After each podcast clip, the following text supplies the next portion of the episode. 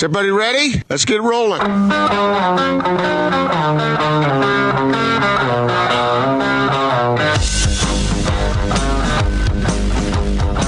This is The Big Show on 97.5 1280 The Zone and The Zone Sports Network.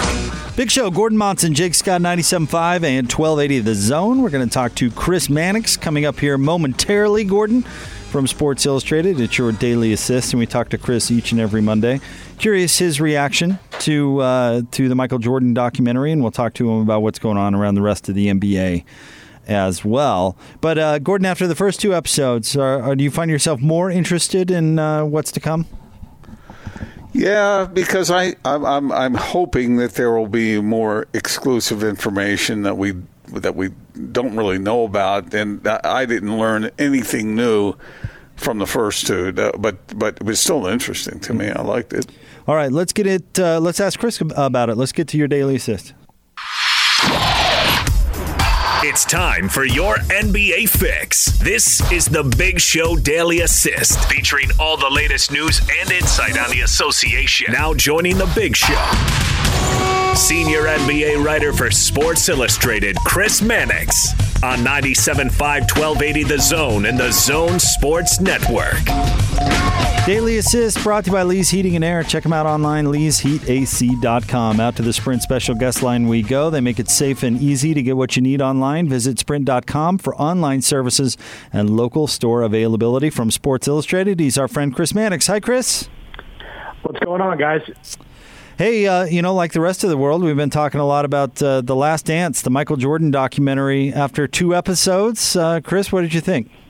Uh, I thought it was really well done. Um, you know, the the access, of course, was great. It was, you know, thorough with the amount of people that they they interviewed. Um, you know, I don't know necessarily learned anything new from it, but you know, they they began to tell the story of of a person I think that is, you know, really one of the most complex, you know, executives in, in basketball history, and that's Jerry Krause. I mean, you know, Jerry Krause was responsible for the demise of the Chicago Bulls in the late 90s, but I don't think you can argue that the Bulls, as they were constituted, wouldn't have existed without Jerry Krause. I mean, you know, from the 87 draft of, of nabbing Pippen and Horace Grant to the trade for Bill Cartwright to acquiring Dennis Rodman. I mean, you know, Jerry Krause was incredibly influential in um, in that whole process. But you can you can see one of my big takeaways from watching was just you know, this really was a complex guy with a complex relationship with that team. When you saw the second uh, part of the episodes, uh, talking about Scottie Pippen and him, uh, Reinsdorf essentially telling him, don't sign this deal. But he, given his situation with his family, Chris, he, he took the security over the, the, the, the dollar figure. And and then it didn't work out really uh, the way he had hoped it would. If you were Reinsdorf, would you have redone that contract just because you knew you were stealing because he was such a great player? Well, I mean, I, I can certainly see both sides of it. Um, if you're Scottie Pippen, you know, in the last couple of years when you are so grossly underpaid, uh, you want more. But if you're Jerry Reinsdorf, I mean, if you overpay a guy and he flops, you don't get out of that contract. You don't get the ability to renegotiate down. So I can certainly see that. What, what I think would have been an equitable solution for both sides is something we we sometimes see in today's NBA, which is you know a guy signs an extension but does it for you know less than market value. And an example of that um, is Steph Curry when he signed his first extension. Remember, Steph for several years was incredibly underpaid compared to to players of his level because he signed, I think it was a, a five-year, $44 million deal or something like that, four-year extension, 44 million, um, because he had ankle issues and he was, you know, anxious about uh, the future of his career. So I think you could have found a middle ground perhaps where you get Scottie some more guaranteed money, but you also secure him for the long term at a rate that isn't the maximum possible dollar figure. Chris, I found it really interesting when uh, they were talking excuse me, about uh, the injury that Michael had in his second year and how he wanted to come back and how he negotiated that with the, the franchise because he so desperately wanted to win and make the playoffs. Juxtapose that to the load management era that we're in now. Isn't it interesting how much the culture, I guess, of the NBA has evolved? Yeah, I mean, it, I found it, you know, and I, I had not, I didn't remember any of that from, you know, from covering, not covering, watching Jordan early. Um, I, you know, I find it funny because I can't think of a single player in today's NBA that would, you know, go out on a team that was outside the playoff, look playoffs looking in at that moment and play seven minutes a half. I, I just can't even imagine, you know, that happening. And and look, maybe, you know, maybe because of the way things have changed, you would have instead of playing 14 minutes per game, you'd have Jordan play like every other day, every other game, or use rest and load management to to to get yourself well. But I mean, that was kind of wild. Like seven minutes and a half, really. That's that's, and a guy's going to go out there and be willing to do it. I mean, I think that really was one of the stronger testaments to Jordan's desire to win, just for the shot, the outside shot of making the playoffs. And you know, the reward, of course, is to go against a juggernaut Boston team and get detonated in the first round. Um, that really speaks to how badly he he wanted to win. You know, the irony to that whole thing, Chris, is that he ended up being the ultimate corporation in, in, in himself.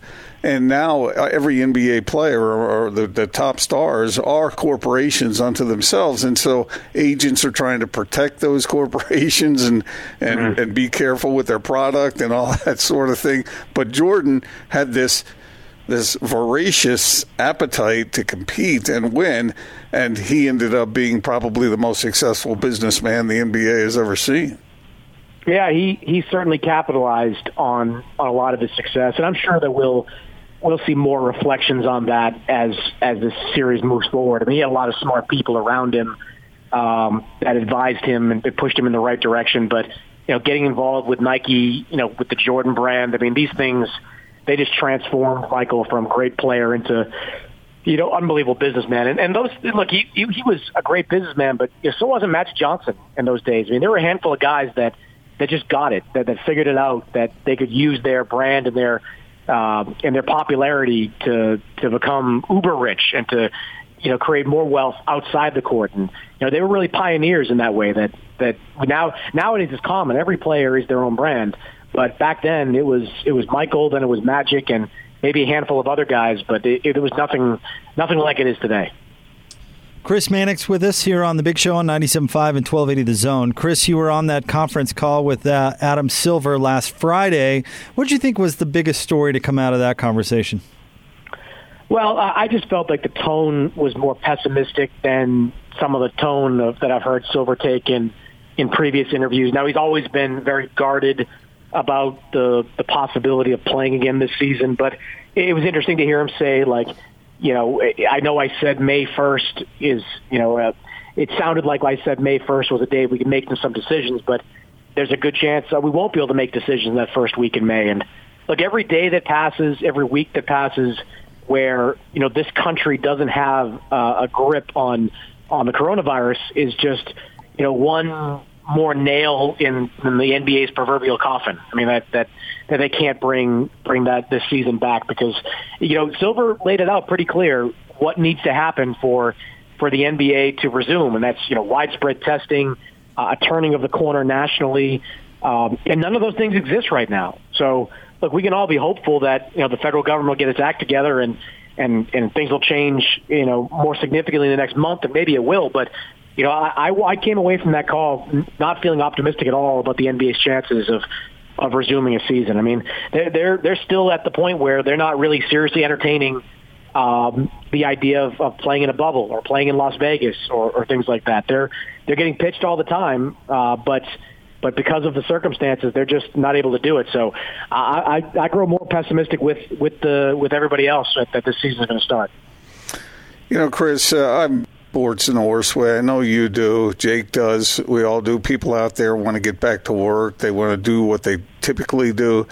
But of all the things that you've said, the, the sentence that you uttered that just stays with me, and I think about it a lot, is when you said, "My mom and dad are not expendable," and that that that sentence stays with me, even even with all this eagerness to get back to normalcy, whatever that is. But I can't get away from that sense.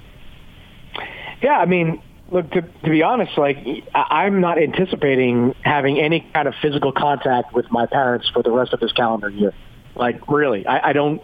I don't think it's the right thing to do. I, I don't. I think that no matter we just don't have enough information about you know this you know this virus, how it's transmitted, you know, asymptomatic people and how they transmit.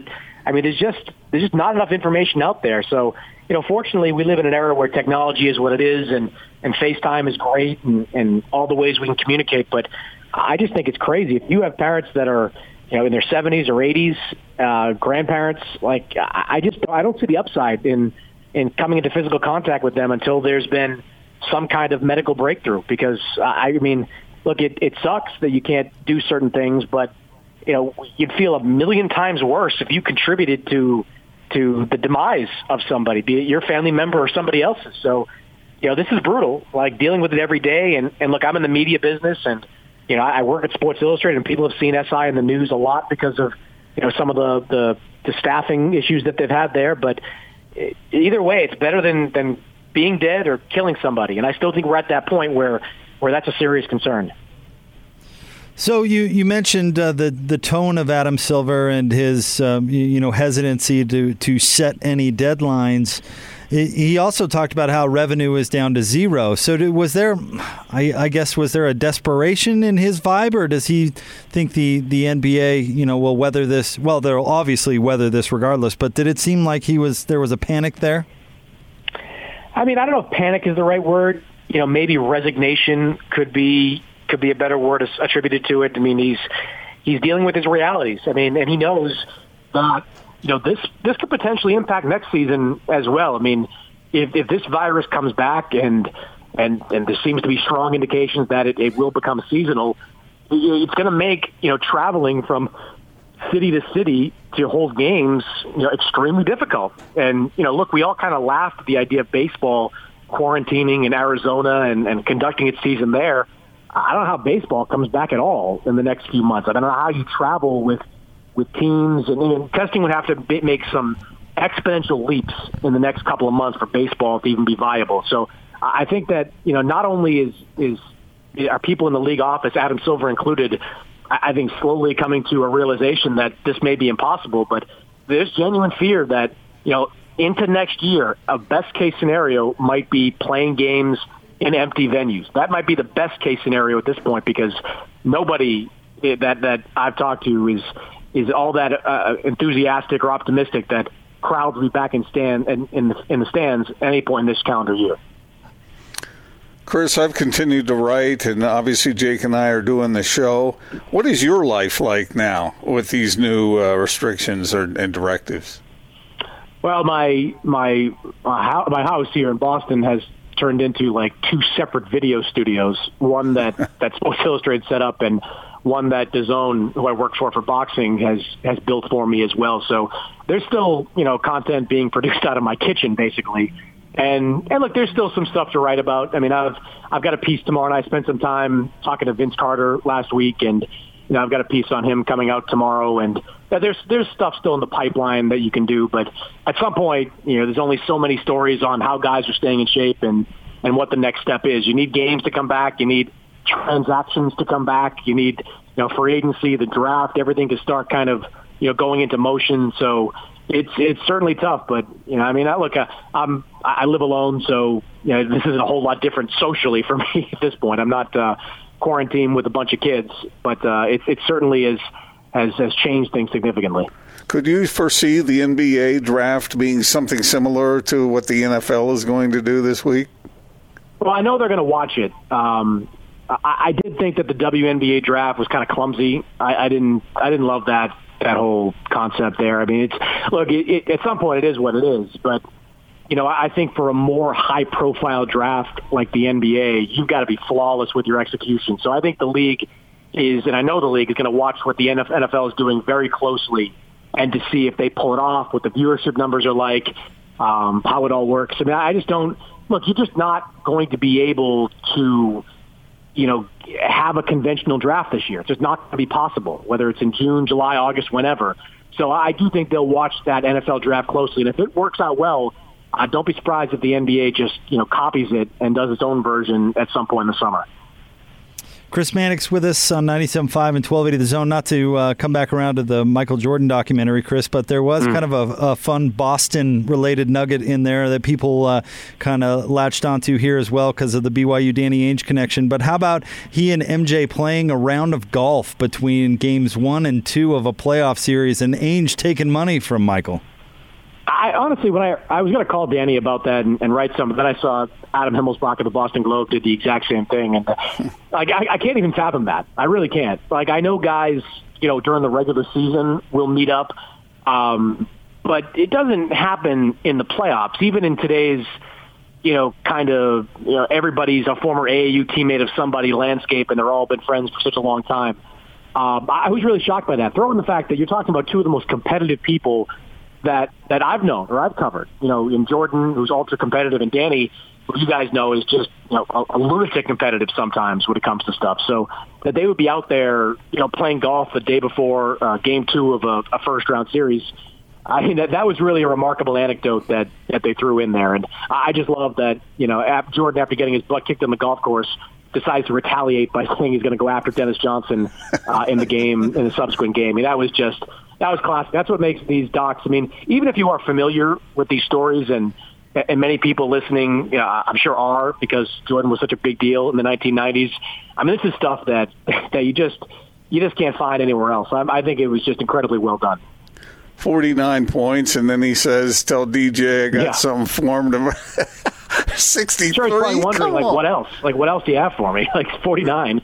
Damn. The, the, other thing that really stood out to me, and I mentioned this to Jake earlier, was Larry Bird not exactly known for pouring compliments in every direction, uh, and yet for him to say that that that wasn't Michael Jordan out there, that was God disguised as Michael Jordan, I, I thought that was a classic line from Larry. Yeah, I mean, usually Larry's comments, you know, from you know from reading them in the past and even now. Um, they're they're fairly watered down, or they're they're put in a context, like one of the greats of all time, or you know nothing nothing so explicit that it stands out in the headline. But it, it's like that that old phrase, "Game recognizes game," and you know Larry Magic, you know, controlled the first half of the 1980s, and you know both those guys knew the second they stepped on the floor with Michael Jordan that you know this kid had game, and you know they they, they were keenly aware you know, in ways that none of us could be aware of what was coming. You know, just because that's that's sort of you know just completely relentless mentality and that that skill set that dwarfs all others that exists in the bodies of Bird Magic. So when they see it, they recognize it, and you could tell, you know, from, from Larry's comments, the level of respect he had for Michael. Well, Chris, thank you as always for jumping on with us. We always look forward to it. You got it, guys. Thanks, Chris. Chris Mannix from Sports Illustrated with us here on 97.5 and 1280 The Zone. Gordon, uh, how much are you? Uh, what's your what's your highest losses on the golf course? Highest losses. Yeah, how many how many gur have you dropped on the golf course? Well, I don't gamble really on the golf course. Um, look, it's bad enough when I'm playing. Okay, you're on the 18th green, right? Uh-huh. And you're tied with your buddy and you're playing for a freaking hamburger, you know? And then all of a sudden you get the yips and you miss the putt.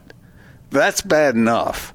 If I threw a couple K on a round of golf, I might hit the I might putt the ball right off the green. Hmm. I don't know I don't know how I would do it with that kind of pressure. Because hmm. I just assumed the the circles you roll in that you guys were you know five ten grand a hole. No, no, not not me. I uh, I barely even keep score anymore. Oh, but, uh, okay. Uh, but I do I do enjoy it, and I, I do need to get out on the golf course one of these times. But uh, you've you've gone out there. I played yesterday. Did you really? Yeah, yeah. I played four still, quick nine. How'd it was great. How'd you hit them? Oh, terribly. But I, I, I didn't care at all. Didn't care one bit. Didn't keep score. I was outside. It was beautiful. I mean, it even rained a little bit. Didn't care. Didn't care one bit. So mm. nice. That's and, one thing about this whole situation is I think that I think sometimes the loss of something makes you appreciate it more. And just being outside, looking up at the blue sky, and being able to walk across the grass, it's amazing uh, how your perspective changes. Yeah, it was awesome. Uh, I really, really enjoyed it. Yeah, it didn't matter. I could have gotten a snowman on every hole. I would have gone home a happy man.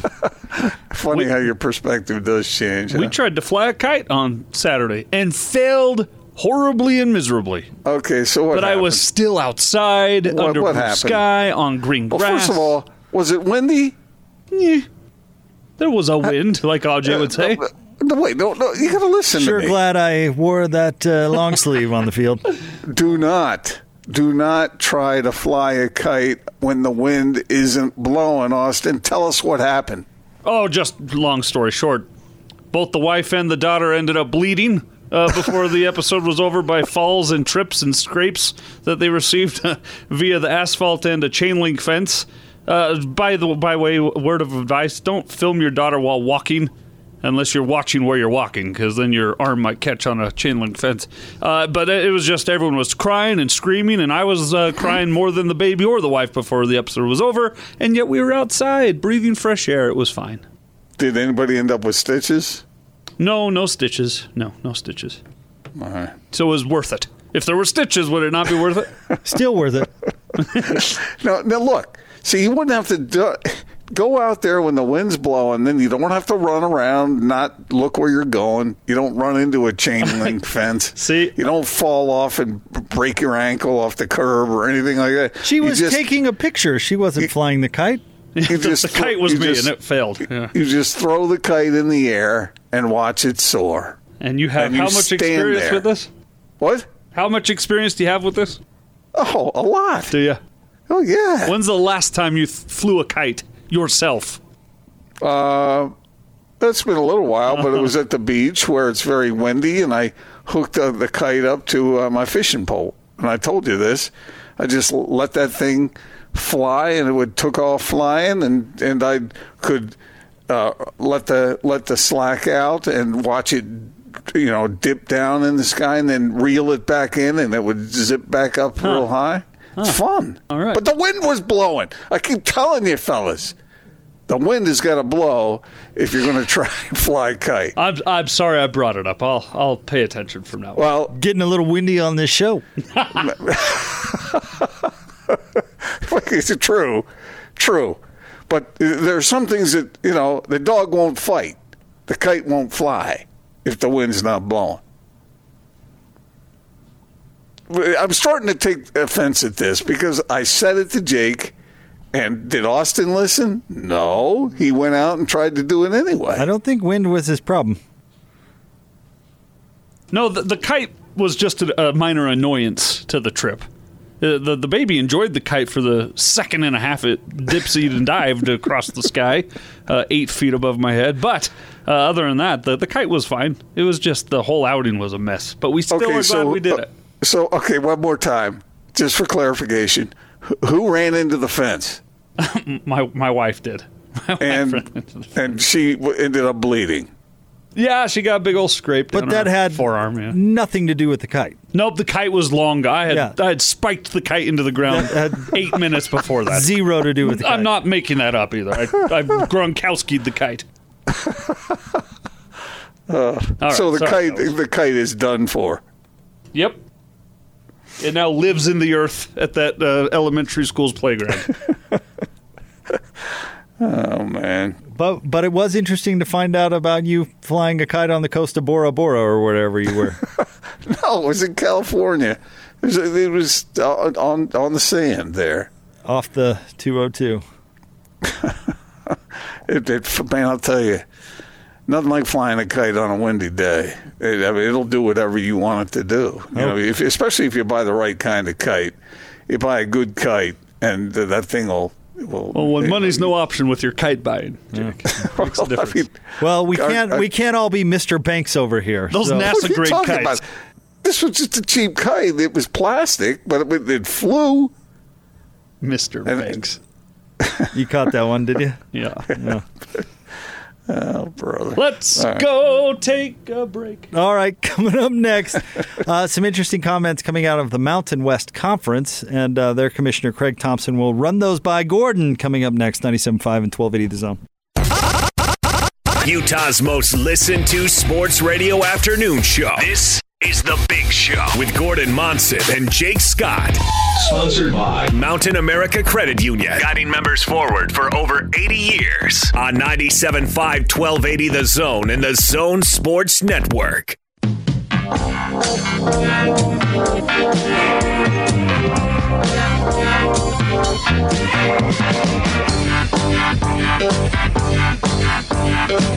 Go out yonder, peace Big Show, Gordon Monson, Jake Scott, 97.5 and 1280 The Zone. Want to remind you about our friends at Divvy, the modern financial platform for business. See how you can spend smarter at getdivvy.com. Gordo, out of the, you know, major executive figures in sports, who do you think has the best hair? Maybe not even major executives in sports, just executives in sports. Because I think there's only one answer. What is it? Justin Zanik? Oh, there, there you go. Dennis Lindsey? I was going to go with Craig Thompson. Uh, he's third behind those two some, guys. but he's got a fine head of hair. He does. He Always had a Best fine hair head of money hair. can buy. right now, is, is do you think it's actually his hair, I, I do. You but do? it's funny to pretend it's not. yeah. Gordon? What do you think? That actually think is that legit? Legit? Yeah. That head of hair? I think so. I don't know. It hasn't really moved since the early 2000s. Who's who of everybody you can think of in sports? Who has the most notable hair? It's got to be Don King, doesn't it? I think it's Craig Thompson. Don King. Carrot Top. Who knows Don King? Oh, for you his said in sports. Nobody. Hmm. I, I just when I think you know Don King when you see it. Uh, you know, I mean, is he still with us? I don't even know. You're, I think so. You're telling me right now you see uh, a, a like a like a silhouette of Craig Thompson. You're not saying immediately like I know that hair. That's Craig Thompson. well, it's a strong point. It is, but uh, I still give Don King uh, the edge. I mean, I've never seen anybody whose hair looked like he was in a wind tunnel all the time. Gordon, I, I I'm just messing around. I I don't think that Craig Thompson has the, the best hair in all of sports. I wasn't really. That's not the point of the the, the subject. No, here. I was just trying to bring up Craig Thompson and tease him about his hair that hasn't moved in a while. I think you guys are leaving out Chris Andersen, the Birdman. He had some good he had hair. some good hair. Bob Costas's hair hasn't moved much. Now there's money spent Wow, on that- that. did you see that- that on that thing last night when they showed him when His he was blonde at hair? WGN? Yeah. Oh man, he looked like he was twelve. Looked like He's- he borrowed that thing, thing from Ken Doll. He still looks like he's 12. I was the only was I the only one thinking that okay, his hair was definitely different back then, but his face still the same. Still as punchable. the exact the only, same the only, face. yeah, he did have the same expressions and whatnot. The only, th- the only thing that ever messed up his face was the uh, was the eye. Oh, the pink eye. It ruined the whole Olympics. It did. The whole games. that's that's the number one most memorable thing about the what I don't even know what Olympics that was. It doesn't matter. I think it was the Sochi Olympics, Maybe- wasn't it? No, what it was before that, was it not? I thought it was Sochi. Let, we, But that thing was oozing and dripping and falling, Oh. and Jeez. I can't believe they let him go on air as like as long as they did. You know what I think they should have done? They should have had him wear a patch. I think they should have read the Bible. If thy right eye offend thee, pluck it out. Well, didn't it spread to both eyes before it they did. they and then Tirico had to come in. Yeah. Yeah, it was Sochi. Boom, nailed it. 2014 Sochi Olympics. wow. Pink the pink eye games. That, that so that one thing, the studio host ruined the entire Olympics. Is that what you're saying, I- Austin? Yeah, my eyes watering now thinking back to it. Poor Bob. Poor Bob Costas. Uh, anyway, okay, Craig, Craig Thompson, back to the point.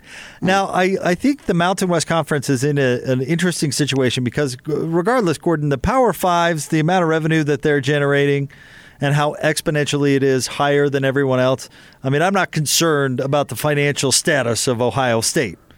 But the Mountain West Conference, that might be a little bit uh, of a different situation because they have to do way more with less, compete on that same level uh, without the same resources.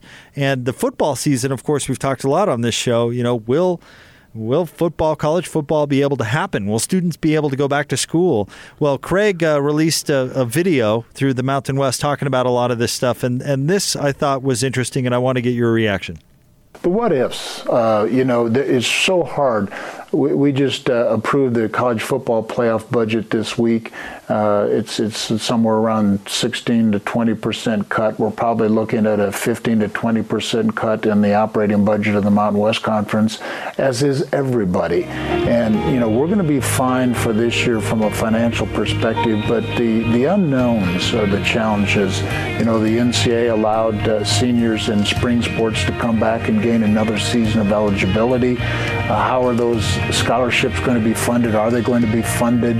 And uh, you know, we have we have several conference calls a week with our athletic directors, and we're talking about all measures of cost containment, cost reduction. But everybody on a national sense, I think, will get through this year, this fiscal, if your fiscal year ends on June 30th, in, in pretty good shape. Although there are uh, financial losses, but talking about what do we do next? You know, there's a there's a very simple solution to everything. It's not a solution, but the, the matter of the fact is if there is no college football this fall, there's very little likelihood there will be any other sports because 85% of the revenue derived in college athletics comes from the sport of football. All right, try try a little bit to ignore the goofy music that they put under these silly vignettes for some reason that they decided to include in a in a press conference. But that last part right there, Gordon, if they can't nice, Austin. You notice how it was happy music, and then he's like, "But if there's no college football, it's over." no, what about that though? I mean, even if sports, college sports, are possible in the fall, if college football doesn't happen, where the most people come to watch, obviously, if college football doesn't happen, then the rest of the sports aren't happening. At least at that level. I mean, of course, he's just talking about his league. Well, I I I don't. Uh, I hadn't really considered that. That's uh, is that true? Oh yeah, the the college, the NCAA sporting world is so reliant on college football. Didn't and college football basketball used to cost more than it than it brought in. I guess the dollars have just gotten so outrageous in more recent times that uh, that that that is the major fu- source of funding. Well, well, think about it. This, I mean, it, it's more expensive than it's worth if nobody goes. You know, two people are going to watch UConn football, and so they're not going to continue that, right? But if you're packing, you know, let's just think about. Uh, I don't know what what is Utah? What's the capacity of Utah now, Gordon? 40, 45, 45? I mean, forty five thousand people paying. I don't know, hundred dollars a ticket. It's probably a lot less than that, but to keep the math even, you know, how much how much revenue does that equal? I mean, that's that's pretty amazing, and that's on top of the the television deals that get so much publicity. The gate itself is is a monstrous amount of revenue. So how so would that... fans would fans be willing to show up for other sports just to keep the programs going?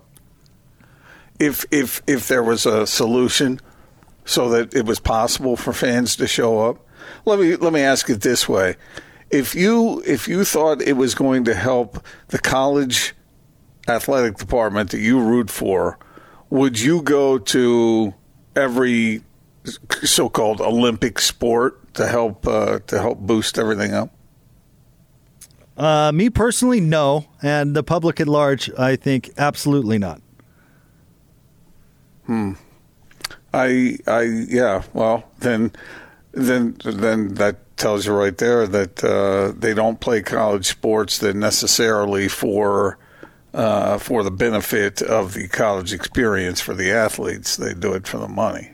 I think it proves the exact opposite that they're, they're investing in these uh, other athletes' experiences, even though they don't generate revenue. I hate do- amateurism. But, but Pay those college athletes. They're not doing it if uh, college football doesn't get played because they can't afford it. That's his point. Well, and that's my, that's my point.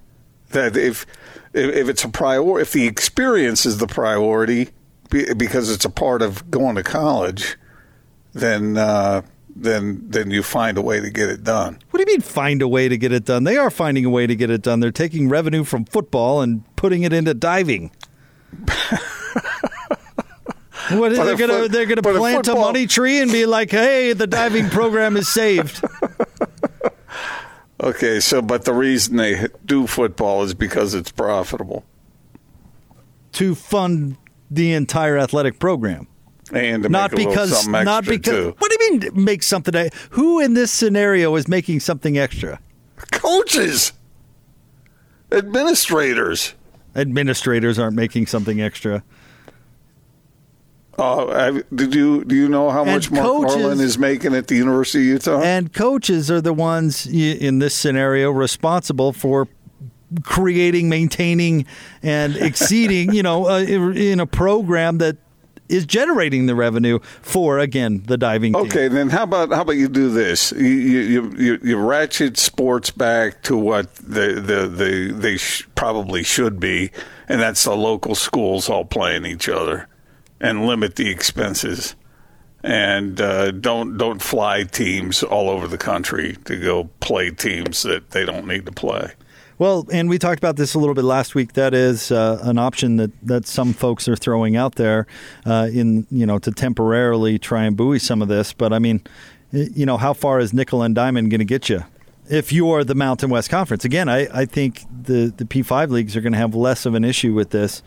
But I mean, we heard Adam Silver uh, talk about it on Friday, Gordon, that their revenue is down to zero. They're not producing anything. I mean, nothing. So if, Who, if wait, wait, wait. Who said that? Adam Silver. Well, uh, I think they probably have a pretty deep, a deep uh, stash of money somewhere to uh, get themselves by. And what about uh, this country's um, secondary education system? Do you think that uh, these universities have said money? Uh, I think they have. Uh, uh, well, you don't think uh, certain universities have uh, deep pockets? Um, it depends on what your definition of deep is, but well, Well, I let's, mean, uh, let's look, look at what the endowments are for some of these schools. I mean, there's a lot of money there. Now, I understand they also are investing that in the in doing what they should do, namely educate people. But uh, I, I think they're uh, many schools, maybe not every school, but many schools do have uh, some cash available. I, I just think it's it's easy to say that, but I, I think reality, and I mean, especially listening to Craig Thompson right there, I think reality is is something else entirely. What if you're what if you're Colorado State, who who did this over the last five years, has made this big emphasis on keeping up with the big programs because they want to be included in the P5 eventually, so they've invested in stadium and facilities and all this stuff, probably you know stretching their budgets as far as they can just to keep up and compete, and now everything's ground to a halt. What are they to do? Yeah. You know? Yeah, Yeah, there are definitely cases where it's fairly dire, but there are also cases of these universities having these endowments that uh, are substantial. But it doesn't And sound like you in the Mountain West case that's going to save any of the fall sports if football can't yeah. go. Or any of the sports next year. You heard him say that the financial year goes through with the end of June, right? Isn't that one of the reasons that uh, schools have emphasized football? Because if they do that, then not only does it generate income, but it also generates donations. Right. Which which helps everybody in the athletic. But nobody really is all that eager to donate for the volleyball team. no. And I don't expect that to change. Yeah, well, it does. If it if it's uh, in the Mountain West, that that number surprises me. Eighty five percent, really? Is that what he said? That doesn't surprise me at all. Hmm. Okay. Well, I don't know what they're going to do. What are they going to do? Cancel? They're going to cancel seasons? That's what he said. All right. Well, uh, I don't know what to say to that. Uh, is there a way to do it cheaper? Well, I you would hope that that's exactly what they're going to investigate. But it's just another example how there the, there's a lot on the line, and I think a lot of us could feel for. You know, it, it would really stink if um, if the situation was available that you could pull off, say, you know, a golf season or something like that, but it's canceled because the revenue isn't there. You know, Yeah. Yeah. that stinks. Yeah, especially for these athletes who have uh, who have certain intentions and certain goals, and what are they going to all do? I, I, I don't know what they're going to do. What happens? What if you have a young Tiger Woods, you know, and he's aspiring to continue his career, and then you have this kind of interruption? I, I don't know. You just go out to the golf course and practice on your own. It is one reason why we're seeing these high schoolers uh, go to the G League rather than even play Yeah. around with hoping that a college basketball season can go. Yeah. All right, coming up next, we have the Not Sports Report. Stay tuned. It is The Big Show. Gordon Monson, Jake Scott, 97.5 and 1280 The Zone. Check this out. And now your Not Sports Report on 97.5 1280 The Zone and the Zone Sports Network.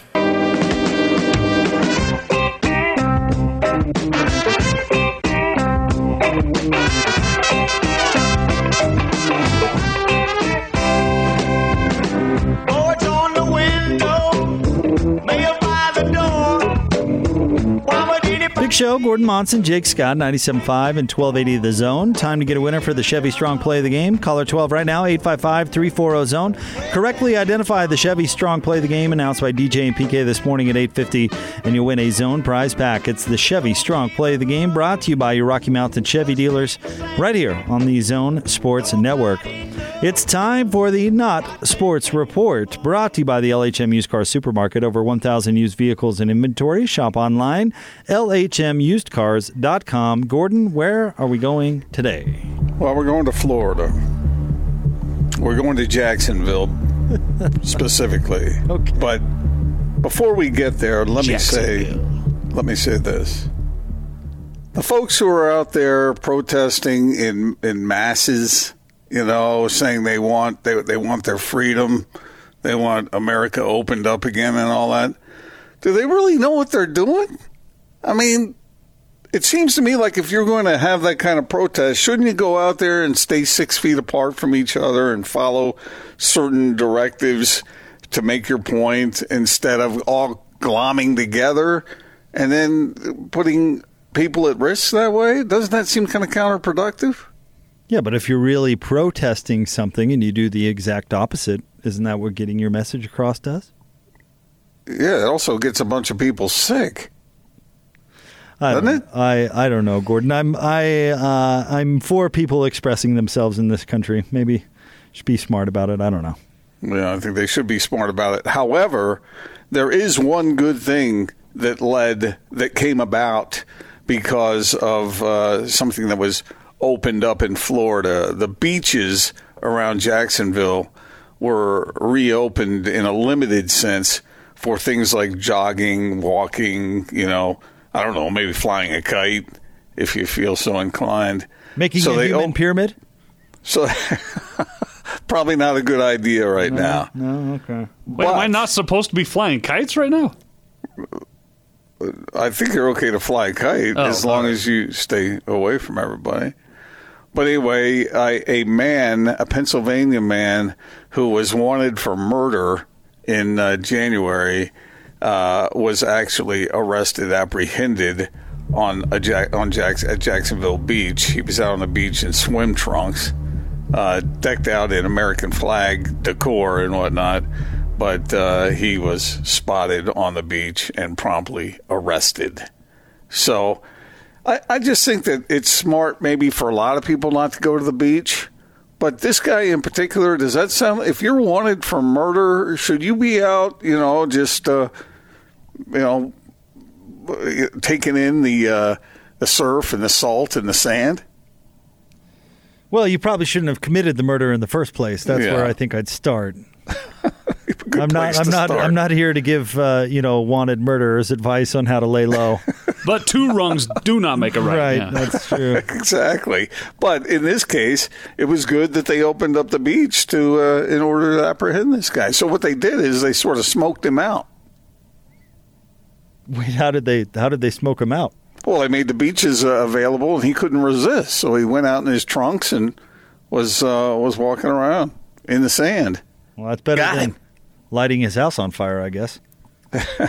anyway, I don't understand people who are protesting the way they are. They just, uh, and even Fauci has come out and said, "Look, it, it, it's going to backfire. If people all go out there and just ignore these these directives, these warnings, it's going to backfire and it's going to make things worse. And if they it makes things worse, then it's going to make everything worse. And then it, what does it do? It just like he said, it's going to backfire. It's going to slow down the recovery, right? Unless uh, some sort of revolution happens first, Gordon. Well, uh, I I don't know. Anyway, I don't know. I'm with you, man. I just don't know. I don't know. How I mean, I, to think- react to it. I think I would trust a good doctor on that, you know. And I know there's pressure that's coming, maybe political pressure. I don't know. I don't mean to make any kind of political statement here. I'm just thinking about what's best for our country. And I know, and I'm not even going to, I'm not even going to belittle the fact that there are, or, or minimize the fact that there are people out there hurting. I get it. Who, who who need resources in order to keep their households afloat and they want to be able to, to work to, to, to make some money. But as far as the general health of our country, man, people need to be careful out there right now. This is a very dangerous situation.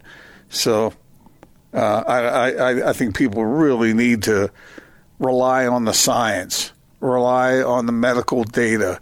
Uh, I think they are learning as much as they can at a fast rate about this thing. It's uh, starting from scratch in a lot of cases, and you can make the argument about whether the country should have been better prepared than it was.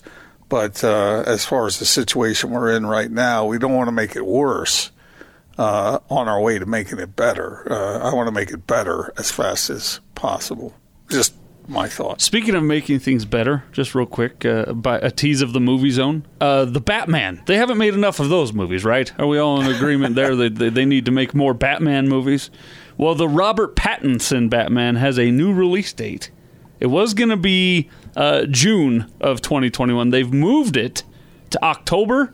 They're blaming it on coronavirus, but really, what it turns out to maybe be is this is going to be the first time that a Batman movie has ever been in the theaters during Halloween, and they think they can capitalize that way. Is this uh, is is what's his name from Good Will Hunting? Is that this Batman? Ben Affleck? No, he quit that. He's no longer Who's doing Batman, now? Robert Pattinson. Oh. from Twilight. Oh, that guy? Yes. Oh, I'm not going to see that. So speaking of making things better, they, they they aren't they couldn't doing find that. somebody better than him. Uh, they didn't ask me. Gordon, You- they give you a call. No, I was not consulted. You both Nor was I be offered that job. I thought, you know, the fact that I might have a good shot at it as long as I'm wearing a mask. Yep, yep, yep, yep, yep. I mean, Isn't that how you got Michael a couple Keaton, things in common? Isn't that how Michael Keaton got uh, the original Batman, or at least not Adam West? I guess was the but he was the first one in the movies, and because when they put the mask on him, it really looked the way they wanted Batman to look. I thought it was because he and Tim Burton became buddies on Beetlejuice. and That's so he- exactly. He, right. cast him as Yeah. Batman. and he liked his work on Mr. Mom. I, uh, I, as a part, you know, Austin and, and Jake, that my family has been watching a movie every night uh, through this whole thing, and we've really covered a lot of territory. But we did make it through those three Batmans, uh, as I mentioned last week, and it made me wonder. I, I can't even remember what the Michael Keaton Batman movies were like. Were they were they any good? Yes, they were the best. They were, in my opinion. they were better than the third installment of that particular series. I, I think the, what is it, the Dark Knight, the one with Heath Ledger, the best single performance. I think was might, that. Yeah, or might be the single best Batman movie. you think so? Well, because I, I, mean, like the Keaton ones. Yeah. The Keaton ones, which were what the first two Tim Burton ones. Yep. Mm-hmm. And then the the third one Forget with Val about Jordan. Kilmer Yeah, got a forget little about loose. Kilmer. then- Forget about Clooney. Forget about that whole time. Yeah. And who was the best villain? Are you going to give that to Heath Ledger? Okay, let's Yes. let's just hand that over. Who's the second best? Jack, same character, right? I didn't. I didn't hate Jim Carrey the Riddler, Yeah, that just and I like Danny DeVito as the Penguin, Danny DeVito was well cast as but I did Penguin. not like Schwarzenegger as Mister Freeze. Well, that movie, would- there was just nothing redeemable about that. About that Who was movie. Batman in that one? That was Clooney. That was wasn't Clooney. It? Yeah. Was it? And I, in fact, I just Or read, Kilmer. Ah, now I can't remember. I just read an article that that movie killed uh, Alicia Silverstone's uh, desire to be an actress. She like she like quit the business after that movie. It was and such went a, a little crazy. a bad experience for her. Uh, but I liked Okay. I liked the Tim Burton um, Michael Keaton ones. Those those two were really good. So let me, but you know, I go back to the TV series back in the '60s, and when when Batman and Robin were climb, you know, they were pulling on the rope as they were climbing up the side of a building. It was so obvious that it was just turned sideways. You know, that that was a campy uh, rendition of the whole thing with all the pows, you know, all the the, the fight scenes and whatnot.